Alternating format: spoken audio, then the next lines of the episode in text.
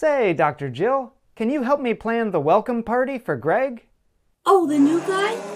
That's a great idea. Is he starting work this week? No, next week. I'm thinking we should have the party next Friday.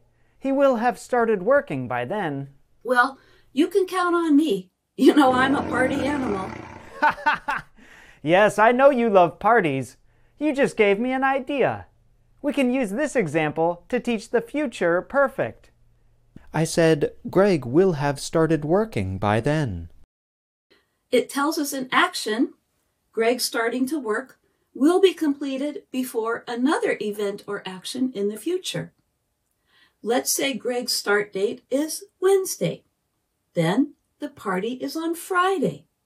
His start date will be in the past by the time we have the party. Right, and we make it with will plus have plus the past participle. The main verb is start, and it is a regular verb. So we just add ed to make the past participle. We use this tense to talk about an action that has been completed at a future time. So we often find the word by before the future time. Back to the party plan, John. When will everyone have finished their work on Friday? I think everyone will have finished their work by four on Friday. Aha! There's that by part I told you about. The only problem is everyone will have worked hard all week, so they might be a little tired.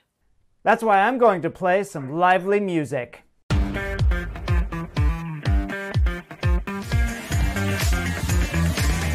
Great!